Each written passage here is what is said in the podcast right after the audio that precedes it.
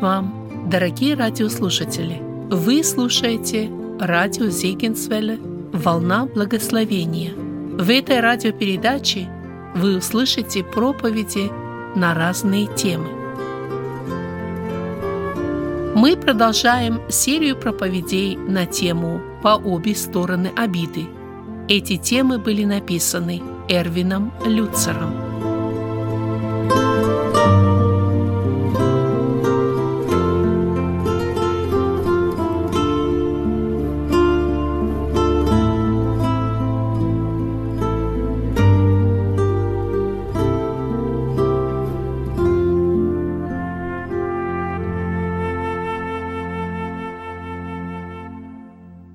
Глава пятая. Уклоняясь от летящих копий. Издевательства учеников друг над другом стали бичом американских государственных школ. Детский террор всегда был обычной проблемой и неотъемлемой частью повседневной школьной жизни. Но сегодня он приобрел размах эпидемии. Отделы образования разрабатывают целые программы обучения учителей и учеников, посвященные тому, как обращаться и справляться с хулиганами в школе. Задиры не впервые слоняются по школьным коридорам и игровым площадкам. Жизнь многих взрослых оказалась изувеченной и исполненной тайной эмоциональной болью от жестоких нападок и насилия, пережитых ими в школьные годы. Некоторые из них пострадали от рук наглых, ожесточенных детей, другие — от хулиганских группировок, патрулирующих детские площадки. Агрессоры наносят раны, и их слова и нападки могут остаться с вами на всю жизнь. Старую поговорку о задирах можно пересмотреть. Палки и камни кости ломают, и клички всегда мне вред причиняют. Впрочем, агрессоры есть и среди взрослых. Внешне эти люди не выглядят пугающе, у них нет странных рогов на голове и зловещего выражения лица, однако они орудуют в офисах и церквях. И вы можете найти их даже среди своих родственников. Некоторые из вас, читающих эти строки, состоят с таким агрессором в браке. Этих взрослых задир было бы правильнее назвать копьеметателями. Они одержимы желанием причинить вам зло или запугать, они даже готовы уничтожить вас или же вашу репутацию. Движимые завистью, такие люди не останавливаются ни перед чем, лишь бы своим словом и делом превратить вас в клубок страха и стыда.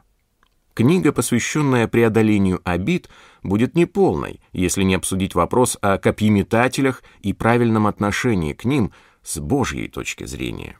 Копьеметателям нравится наблюдать за тем, как люди корчатся от боли. Их характерные черты — эгоцентризм, самодостаточность и самообман. При всем этом все свои дела они прикрывают стихами из Писания, прячась за самыми возвышенными мотивами. Таких людей можно встретить в офисах, среди соседей и иногда в своем собственном доме. Многие из них заявляют, что имеют близкие взаимоотношения с Богом. Они могут преподавать в воскресной школе, заниматься социальной работой и быть посвященными родителями. Как ни удивительно, эти люди могут быть заботливыми и чуткими, но в то же время подлыми и злыми. Возможно, вы были удивлены, узнав, что семья, с которой вы породнились в браке, может быть заботливой и внешне миролюбивой, и вместе с тем безразличной и злобной. Вы не думали, что за закрытыми дверями их домов может скрываться столько зла? Может быть, копьеметатель — это ваш супруг? Вы спрашиваете себя, почему человек, который до свадьбы бросал мне в окно букеты, теперь бросает в меня копья. Доброжелательность как орудие убийства. Копьеметатели могут быть крайне опасны, потому что они часто используют в качестве орудия убийства доброжелательность. Я слышал печальную историю об одном молодом выпускнике библейского колледжа, получившем диплом церковного музыканта. Его пригласили служить в одной известной церкви, и юноша вступил в должность, которая, как ему казалось, станет осуществлением его мечты — служить Господу музыкой недалеко от мест, где он вырос. Однако не прошло и нескольких дней, как он обнаружил, что человек, который нанял его на работу и проявил столько благосклонности и доброты, в действительности был волком в овечьей шкуре. Он оказался копьеметателем, в высшей степени умелым и изощренным. Следующие 11 месяцев жизни и служения превратились для этого юноши в пытку. Он проходил через шокирующее крушение иллюзий из-за неудачного первого опыта служения в поместной церкви и невыразимую боль из-за публичной критики и насмешек со стороны ее уважаемого пастора. В конце концов, после 11 месяцев страданий, этот юноша под покровом темноты, в буквальном смысле этого слова, покинул церковь, чтобы больше никогда туда не вернуться. Он был сломлен, унижен, физически болен и совершенно сокрушен. Ему потребовалось семь лет лечения и консультирования, чтобы вновь подумать о возможности вернуться в служение. Как ни печально, современная церковь изобилует такими трагическими случаями. Тем не менее, Бог по своей бесконечной благости удивительным образом использует болезненные, а подчас и сокрушительные раны, нанесенные копьеметателями, чтобы лучше подготовить нас к своему служению. Именно это я и хотел бы обсудить с вами в данной главе. Какие же Божьи уроки мы должны усвоить, когда нас пригвождают копьем к стене? Главное — внешний вид. Классический библейский пример копьеметателя — это ветхозаветный царь Саул. Легко заметить, что копьеметателям присуща одна общая особенность. Они не считают, что должны быть порядочными, но для них крайне важно порядочными выглядеть. Для царя Саула внешний вид был важнее всего. Тем не менее, однажды он в буквальном смысле слова схватил копье и метнул его в человека, который пытался помочь царю. У этого копьеметателя были все на свете основания наслаждаться жизнью в полном благословении и благоволении Господнем, без нужды в манипулировании и отягощения завистью. Давайте рассмотрим выдающиеся положительные черты царя Саула. Во-первых, он был Божьим помазанником. Прочитайте внимательно о том, как началось царское служение Саула. И взял Самуил сосуд с елеем, и вылил на голову его, и поцеловал его, и сказал, «Вот Господь помазывает тебя в правителя наследия своего». Первое царств 10.1.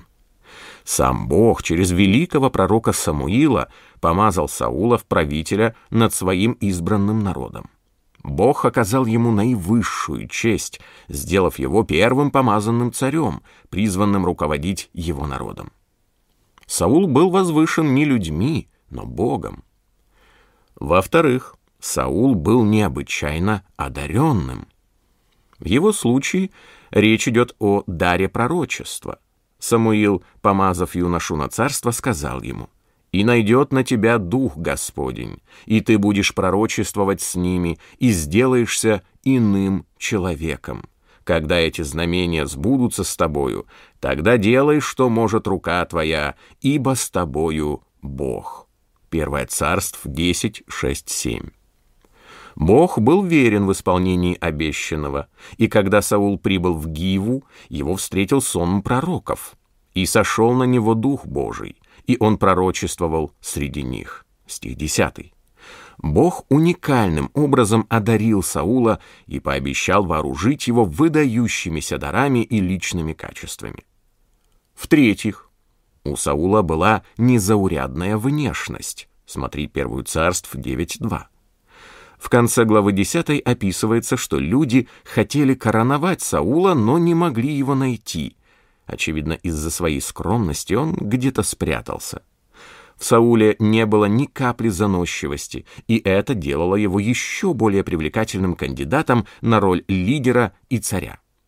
Когда его наконец-то нашли, он оказался на голову выше всех присутствующих. Саул был высоким, темноволосым красавцем. В-четвертых, он отличался необычайной воинской доблестью. Читая первую книгу царств, одиннадцатую главу, ясно понимаешь, что Саул обладал военным талантом и был храбр в бою. В тот момент в истории Израиля он был мужем Божьим в Божьих руках, через которого Бог действовал среди своего народа. Глядя на этот список достоинств, можно подумать, что Саул являл образец истинного благочестия и внутренней целостности. Однако, как ни печально, характер Саула не соответствовал его внешней силе и одаренности. Внешне он выглядел превосходно, но был безнадежно испорченным внутри. Саул выходил из себя, когда кто-то выставлял его в невыгодном свете. В 1 царств 17 рассказывается об убийстве дерзкого филистимского воина Голиафа юным пастухом по имени Давид, который вскоре стал близким другом сына Саула и Анафана. Кроме того, Давид стал доверенным лицом Саула, однако его отвага была непосильной ношей для царя-параноика. Толпы народа превозносили Давида за его победу над Голиафом, и это, в конце концов, вскрыло порочность души Саула. И Давид действовал благоразумно везде, куда не посылал его Саул, и сделал его Саул начальником над военными людьми, и это понравилось всему народу и слугам Сауловым. Когда они шли, при возвращении Давида с победы над филистимлянином, то женщины из всех городов израильских выходили навстречу Саулу-царю с пением и плясками, с торжественными тимпанами и скимвалами. И восклицали игравшие женщины, говоря, «Саул победил тысячи, а Давид — десятки тысяч». И Саул сильно огорчился, и неприятно было ему это слово. И он сказал — Давиду дали десятки тысяч, а мне тысячи. Ему недостает только царства.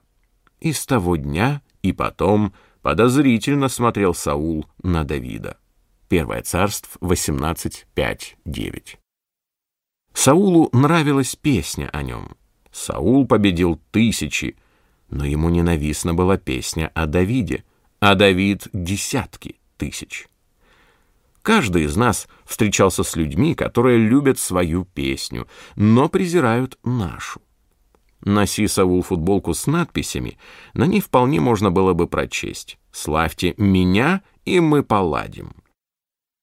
На следующий день на Саула напал злой дух от Бога, и царь неистовствовал в своем доме, пока Давид не начал играть для него на гуслях, чтобы успокоить нервы царя.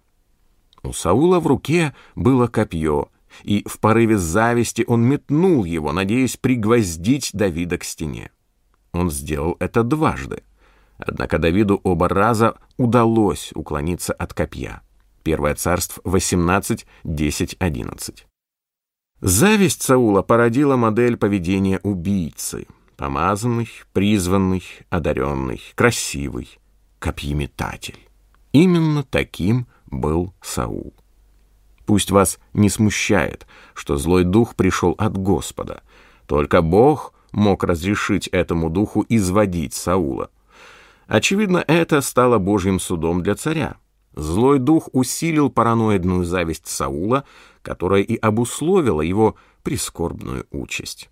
У него было только две альтернативы. Либо покаяться, либо еще больше ожесточиться. Качество копьеметателя Саул, несмотря на все свои таланты и воинскую доблесть, демонстрировал ряд тревожных изъянов характера, которые с самого начала ослабляли его и предопределили его падение как духовного лидера. Исследуя эти изъяны, вы можете осознать, что они присутствуют и в вас или в каком-нибудь знакомом церковном лидере. Да, Копьеметатель есть повсюду. Первое качество. Он считал, что царство принадлежит ему, а не Богу. Саул знал, что Бог даровал ему царство. Но как только оно стало его, Саул начал вести себя так, словно Бог не имел права отобрать у него это царство. Он не считал, что должен служить, повинуясь благой Божьей руке. Создавалось впечатление, что царство существует только для выгоды самого Саула. Первая книга царств свидетельствует о сознательном неповиновении Саула, когда он не захотел истребить всех амаликитян. Ну да, Саул заявил, что сохранил амаликского царя и лучших овец и волов, чтобы принести их в жертву Господу. На это Самуил заметил, что послушание лучше жертвы и повиновение лучше тука овнов. Первое царство 15.22б. Пророк Самуил не только упрекнул Саула, он сказал, «Ты отверг слово Господа, и Господь отверг тебя, чтобы ты не был царем над Израилем». Стих 26. Дабы внести ясность в свое послание, Самуил добавил, «Ныне отторг Господь царство Израильское от тебя и отдал его ближнему твоему, лучшему тебя». Стих 28. Более того, Самуил заявил, что Бог в этом вопросе своего решения не изменит. Как же должен был отреагировать Саул? Ему следовало бы сказать Самуилу, царство принадлежит Богу, и он имеет право забрать его у меня и отдать кому пожелает. Вместо этого он ответил, «Я согрешил, но почти меня ныне пред старейшинами народа моего и пред Израилем» стих 30. Невзирая на тот факт, что он был отвергнут Богом, Саул решил самонадеянно ухватиться за царство и удерживать его столько, сколько будет возможно. Он ни за что не отказался бы от власти и привилегий царя. Саул держался мертвой хваткой за престол еще десять долгих, мучительных лет. Есть люди, благословленные Богом. Бог ставит их на высокие посты. Он дарует им призвание, дары, таланты и успех. Но если они теряют то, к чему были призваны, или проходит время, когда они могли быть полезны, эти люди становятся копьеметателями, швыряющими обвинения и полные ненависти фразы в каждого, кто оказывается у них на пути. Я знаю историю об одном пасторе, который слишком засиделся во главе своей церкви. Начали возникать всевозможные споры, и между ним и церковным советом разгорелась борьба за власть. Пастор решил стоять до конца, чтобы доказать свою правоту. Да, он победил в этой борьбе, а все члены церковного совета постепенно покинули свой пост, но община из 400 человек сократилась до 50. Когда от церкви остались одни руины, пастор тоже покинул ее, очевидно полагая, что кто-то другой соберет обломки разрушенного служения. С тех пор прошло 20 лет, и этой церкви сейчас уже нет. Если бы меня просили назвать одну единственную причину, почему хорошие люди становятся злыми, то я бы указал на нежелание признать, что их царство — их призвание, их возможности, их способности и прежде всего их жизнь всецело принадлежат Богу. Упорно стремясь быть хозяевами, а не распорядителями, они начинают уничтожать других, чтобы защитить то, что они считают своим. Такие люди обретают ощущение собственной значимости и ценности только через власть, наблюдая за тем, как другие извиваются под их тяжелой рукой. Им страшно признать, что все, что у них есть, от Бога, который силен давать и отбирать по своему усмотрению. Конечно, бывают случаи, когда необходимо остаться и бороться, но бывает и так, что лучше уйти, когда очевидно, что среди Божьего народа сеется разделение, а присутствие лидера, например, пастора, не исцеляет овец, а ранит их. Однако некоторые лучше расколют царство ради защиты своего эго, чем верят его в руки того, кому оно принадлежит. Так что они переходят в здание дальше по улице и начинают новое служение, прихватив с собой как можно больше людей. Им следовало бы уступить в споре и, страдая несправедливо, покинуть церковь, а не доказывать свою правоту, разделяя царство. Для того, чтобы впасть в подобную самонадеянность, не обязательно быть лидером церкви. Мы должны помнить, Наше призвание, возможности и способности принадлежат Богу. Мы с вами лишь распорядители всего, что Он нам дал. Наше чувство собственной значимости не должно основываться на личных достижениях или же власти. Бог дает нам таланты и возможности, и Он же может и забрать их. Подобно Иову, мы должны быть готовы сказать «Господь дал, Господь и взял». Да будет имя Господне благословенно. Иов 1.21. Кому принадлежит ваше царство? Второе качество.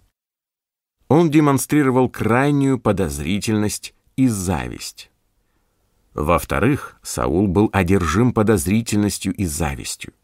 Когда Давид и другие воины вернулись после поражения Голиафа, их встретили женщины, которые пели – Саул победил тысячи, а Давид — десятки тысяч. Первое царство 18.7. Это уязвило самолюбие Саула, и с тех пор он начал наблюдать за Давидом, говоря самому себе, «Ему недостает только царства». Стих 8.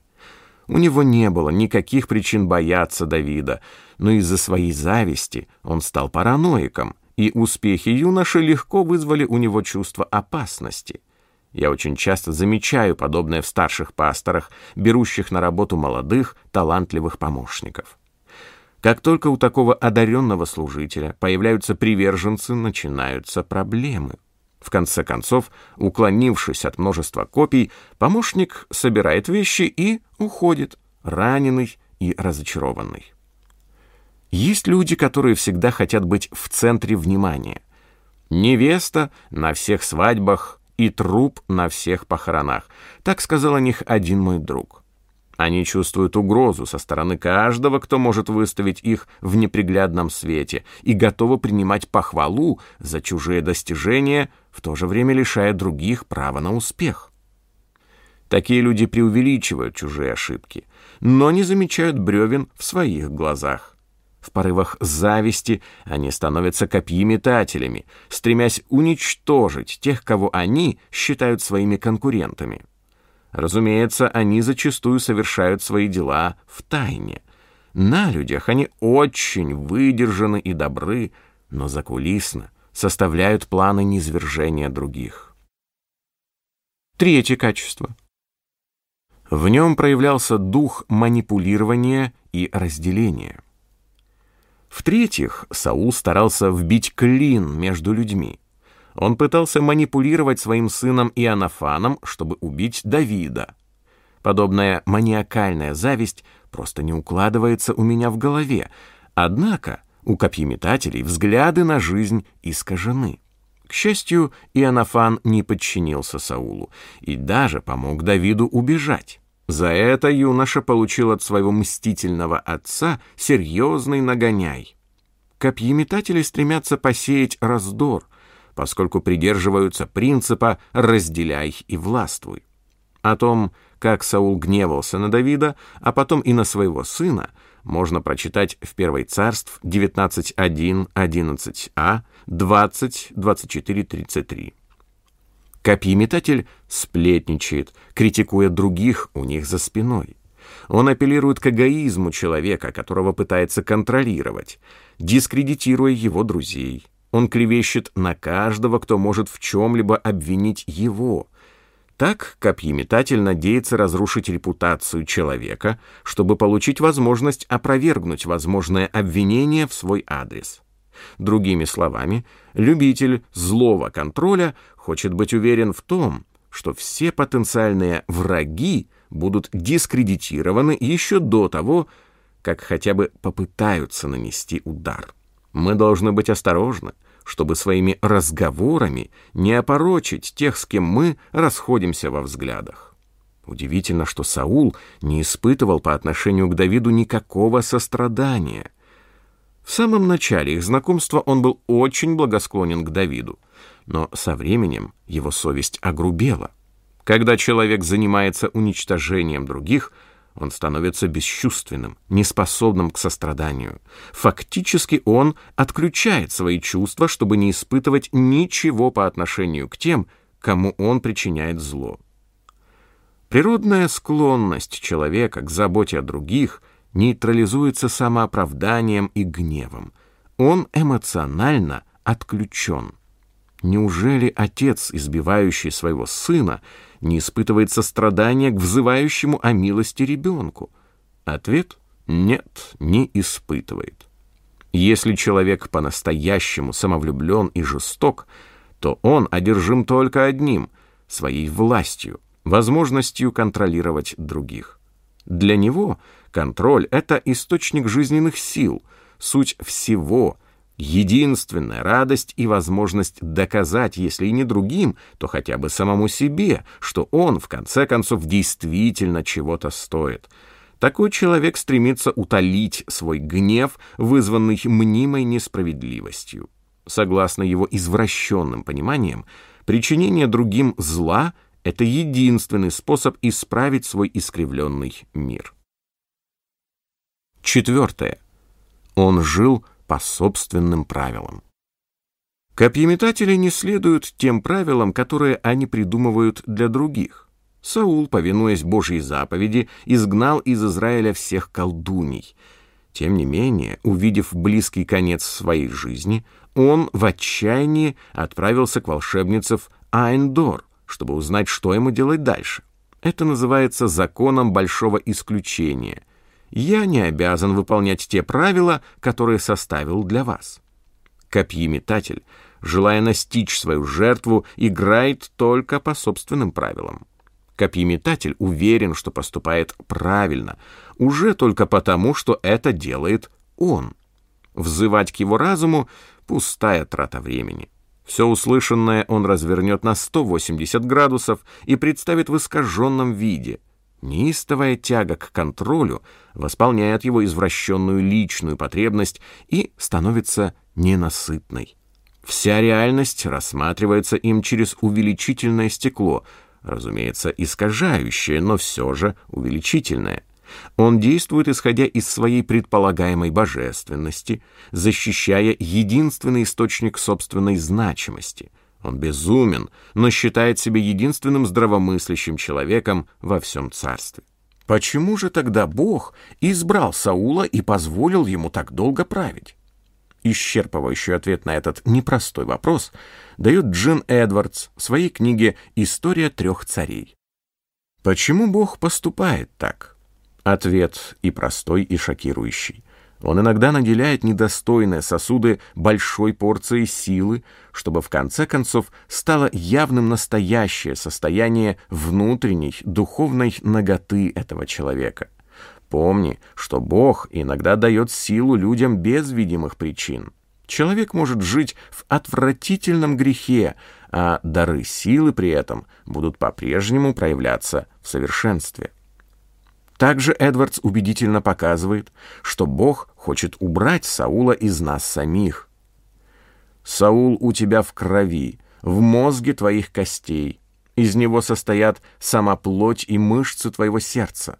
На нем замешана твоя душа. Он живет в ядрах атомов, из которых ты состоишь. Царь Саул и ты едины. Царь Саул — это ты. Эдвардс уверен, что Бог, отвергнув Саула, позволил ему держаться за престол еще долгих десять лет для того, чтобы убрать Саула из сердца Давида. Давид — не будь он сокрушен, имел бы все основания стать царем Саулом номер два. Защита от копьеметателя. Итак, что же делать, если вы живете под одной крышей с копьеметателем? Как реагировать, если вы встретили его на работе или когда на вас безо всякой причины озлобляется кто-то из родственников? Первое, что нужно сделать, когда кто-то бросает в вас копье – уклониться. Возможно, это звучит несколько издевательски, но самая лучшая стратегия заключается в том, чтобы избегать встречи с таким человеком. Давид убегал подальше от Саула дважды. Он не слонялся поблизости, чтобы стать мучеником. Он в буквальном смысле слова бежал, гарантировав тем самым, что Саул не попадет в свою цель. В том, чтобы по возможности держаться подальше от копьеметателя, нет ничего предосудительного. Соблюдение физической и, конечно же, эмоциональной дистанции между вами и злоумышленником весьма благоразумно. Это может подразумевать смену работы или переезд в другой район города. Это может означать проведение определенных границ, если копьеметатель – кто-то из родителей, супруга или другой родственник. Именно такой стратегией воспользовался молодой помощник пастора, о котором я упоминал в начале главы. Как только он понял, что против него плетутся интриги, он, не говоря ни слова, покинул церковь и больше никогда туда не возвращался. Он устал от летящих в его сторону копий, поэтому решил держаться подальше от подспудного гнева старшего пастора. Конечно, если вы живете с жестоким мужем, то обратитесь за помощью. Не медлите, особенно если насилие затрагивает ваших детей. Кто бы это ни был, Отец, который растлевает или избивает детей, или же мать, склонная уничтожать остальных членов семьи с помощью обвинений, манипуляций и лжи, время провести границы. Вы должны искать помощи, чтобы справиться с теми, чье поведение отравляет окружающих.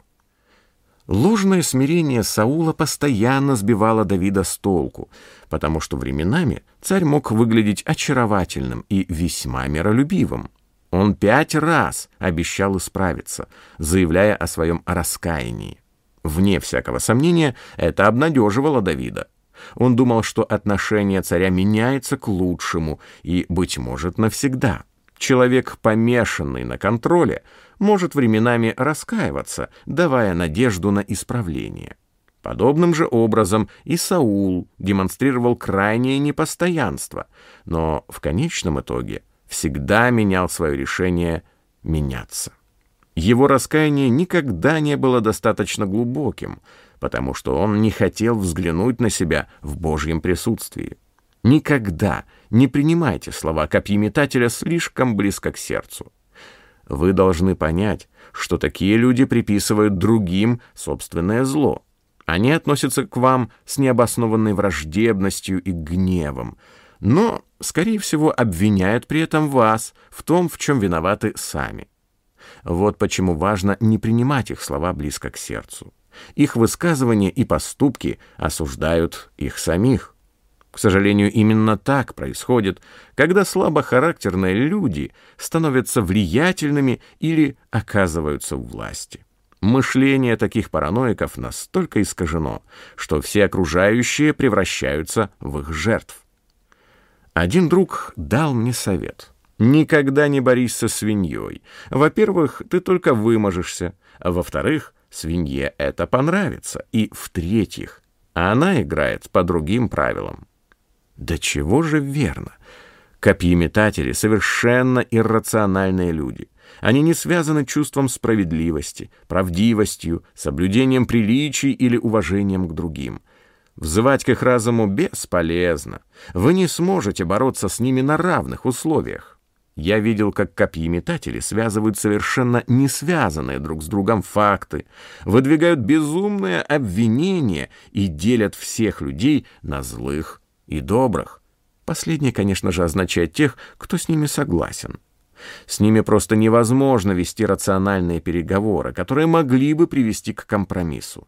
Вы или соглашаетесь с ними и тем самым попадаете под их контроль, или становитесь изгоем и врагом на основании их искаженного представления о реальности. Соломон написал, «Когда возвышаются нечестивые, люди укрываются.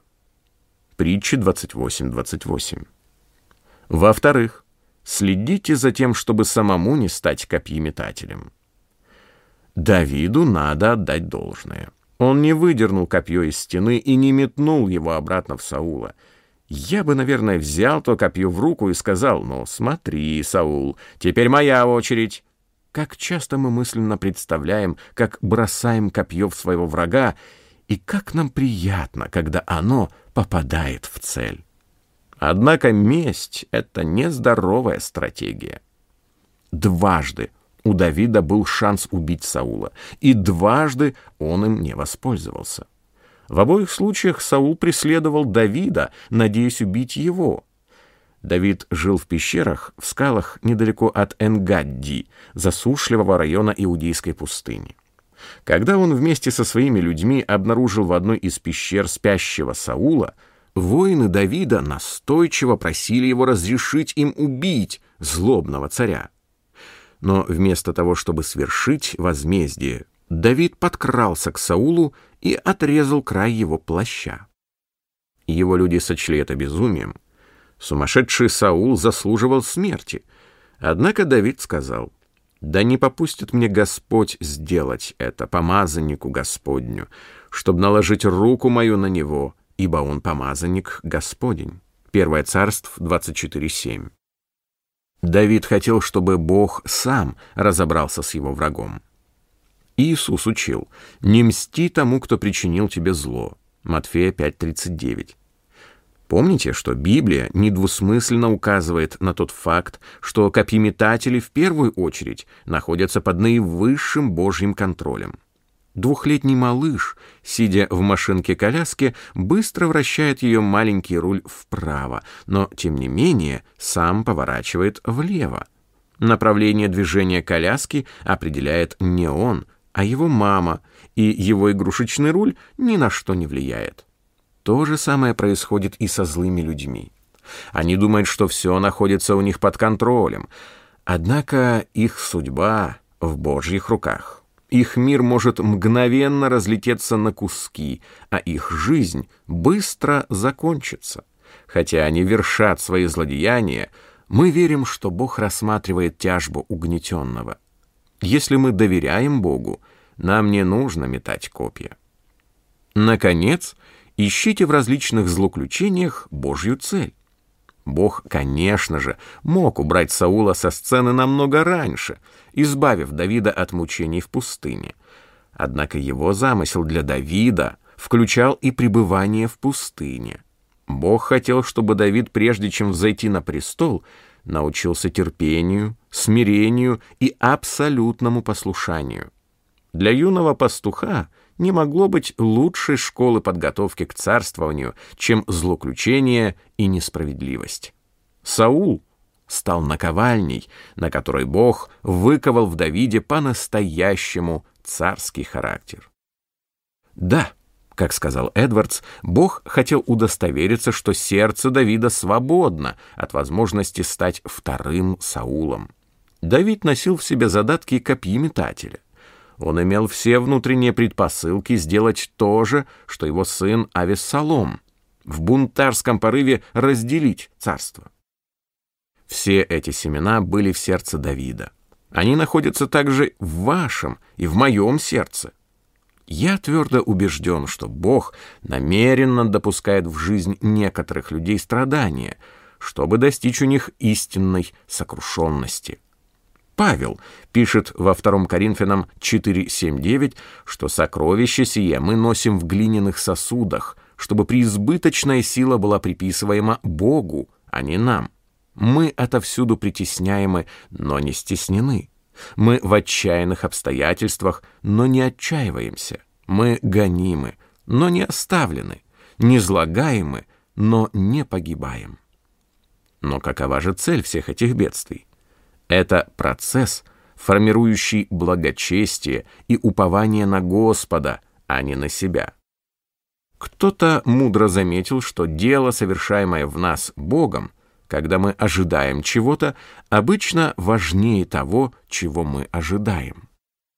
В своей жизни мы должны дойти до точки, где начнем осознавать, что наши страдания могут заключать в себе благословение – Подумайте о том, какую глубокую работу совершает в наших сердцах Бог, когда нам приходится делать самое сложное — прощать тех, кто не заслуживает прощения. Однако в процессе этого мы обретаем подлинное благочестие. Я вынужден признать, что Бог не допустил бы в мою жизнь копьеметателей, если бы Он не видел, что их копья принесут плоды в моей жизни. Однажды я завтракал с моим другом, который был женат на копьеметательнице. Она была чрезмерно придирчива к нему, временами открыто проявляя злобу даже на людях. Помню, как я про себя подумал. Я бы, наверное, не выдержал такого страдания. Когда я поделился своими мыслями с другом, его ответ ошарашил меня. Он сказал, «Знаешь, всю свою жизнь я был очень нетерпеливым человеком. Я не умел выслушивать тех, у кого были проблемы в браке или в отношениях с детьми. А теперь мои уши стали чуткими, потому что сердце сокрушено. Смягчить ваше сердце и сделать более открытым для Господа способна только боль. Для одних людей страдания могут быть вызваны трудными обстоятельствами, хронической болезнью или трагедией. Для других – людьми, несносными, неприятными людьми, вроде властных, навязчивых, привыкших манипулировать родителей одного из супругов. Наконец, уповайте на Господа, доверьтесь Ему, и Он употребит вас посреди ваших трудностей. Давид, помазанный царь Израиля, жил как изгнанник в одиночестве, скитаясь по иудейской пустыне. Тем не менее, лишение этих лет, проведенных в безводных местах, стали источником живительного потока псалмов. Вы можете представить себе христианскую жизнь без строк из псалмов Давида. Вот лишь некоторые жемчужины из сокровищницы утешения и силы, собранной Давидом за время изгнания. «Я взыскал Господа, и Он услышал меня, и от всех опасностей моих избавил меня. Сей нищий возвал, и Господь услышал и спас его от всех бед его». Псалом 33, стихи 5 и 7. «Уповай на Господа и делай добро» живи на земле и храни истину. Утешайся Господом, и Он исполнит желание сердца твоего». Псалом 36, стихи 3 и 4. «Твердо уповал я на Господа, и Он преклонился ко мне и услышал вопль мой. Извлек меня из страшного рва, из тинистого болота, и поставил на камне ноги мои, и утвердил стопы мои». Псалом 39, стихи 2 и 3. В этот период царь-изгнанник написал более дюжины псалмов, передав грядущим поколениям слова мира, утешения и веры. Я вспоминаю, как сам переживал времена жизненных испытаний.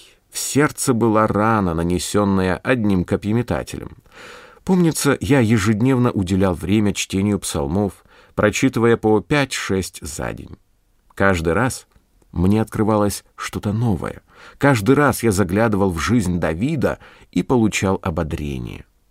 Как смог бы Давид написать все это, не поставь Бог над ним Саула с нацеленным на него копьем? Его страдания стали моим источником ободрения. Иисус имел власть контролировать все события в своей жизни. И все же он не воспользовался ею. Когда толпа собралась, чтобы схватить его, он сделал потрясающее заявление. «Теперь ваше время и власть тьмы». Смотри Луки 22.53. По сути, он сказал, «Сегодня победа за вами. Сегодня вы берете в свои руки контроль над исходом событий. Действуйте, прибейте меня к кресту». Эта толпа злых приверженцев контроля осуществила свой дьявольский замысел, и в результате Христос приобрел наше искупление. Конечно, на участниках ареста и казни Иисуса лежит ответственность, однако Бог использовал этих одержимых контролем людей для достижения собственных целей. Иисус преподает нам урок. Поскольку я верю, что мой Отец все держит под контролем, я сам не обязан этого делать. Примириться с копьеметателями невозможно. Однако они могут многому научить в отношении нас самих и нашего Бога. Я завершаю эту главу фрагментом из Псалма 36, написанного Давидом в то время, как он получил ободрение, которого так жаждал, взирая на конечную участь своих врагов мы можем использовать эту молитву, когда сталкиваемся с теми, кто вооружен копьями. Молитва при встрече с теми, кто вооружен копьями. Отец, мы молимся о том, чтобы не ревновать злодеям и не завидовать делающим беззаконие, ибо они, как трава, скоро будут подкошены и, как зеленеющий злак, увянут. Помоги нам покориться Господу и надеяться на Него, не ревновать успевающему в пути своем, человеку лукавствующему. Да перестанем мы гневаться и оставим ярость, ибо делающие зло истребятся, уповающие же на Господа наследуют землю. Господь же посмеивается над нечестивым, ибо видит, что приходит день его.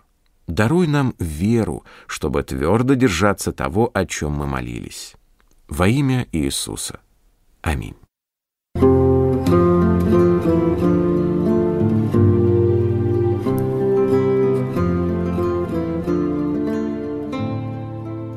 Эту проповедь вы можете еще раз прослушать в нашем приложении смартфона под русским флагом в передачах проповеди.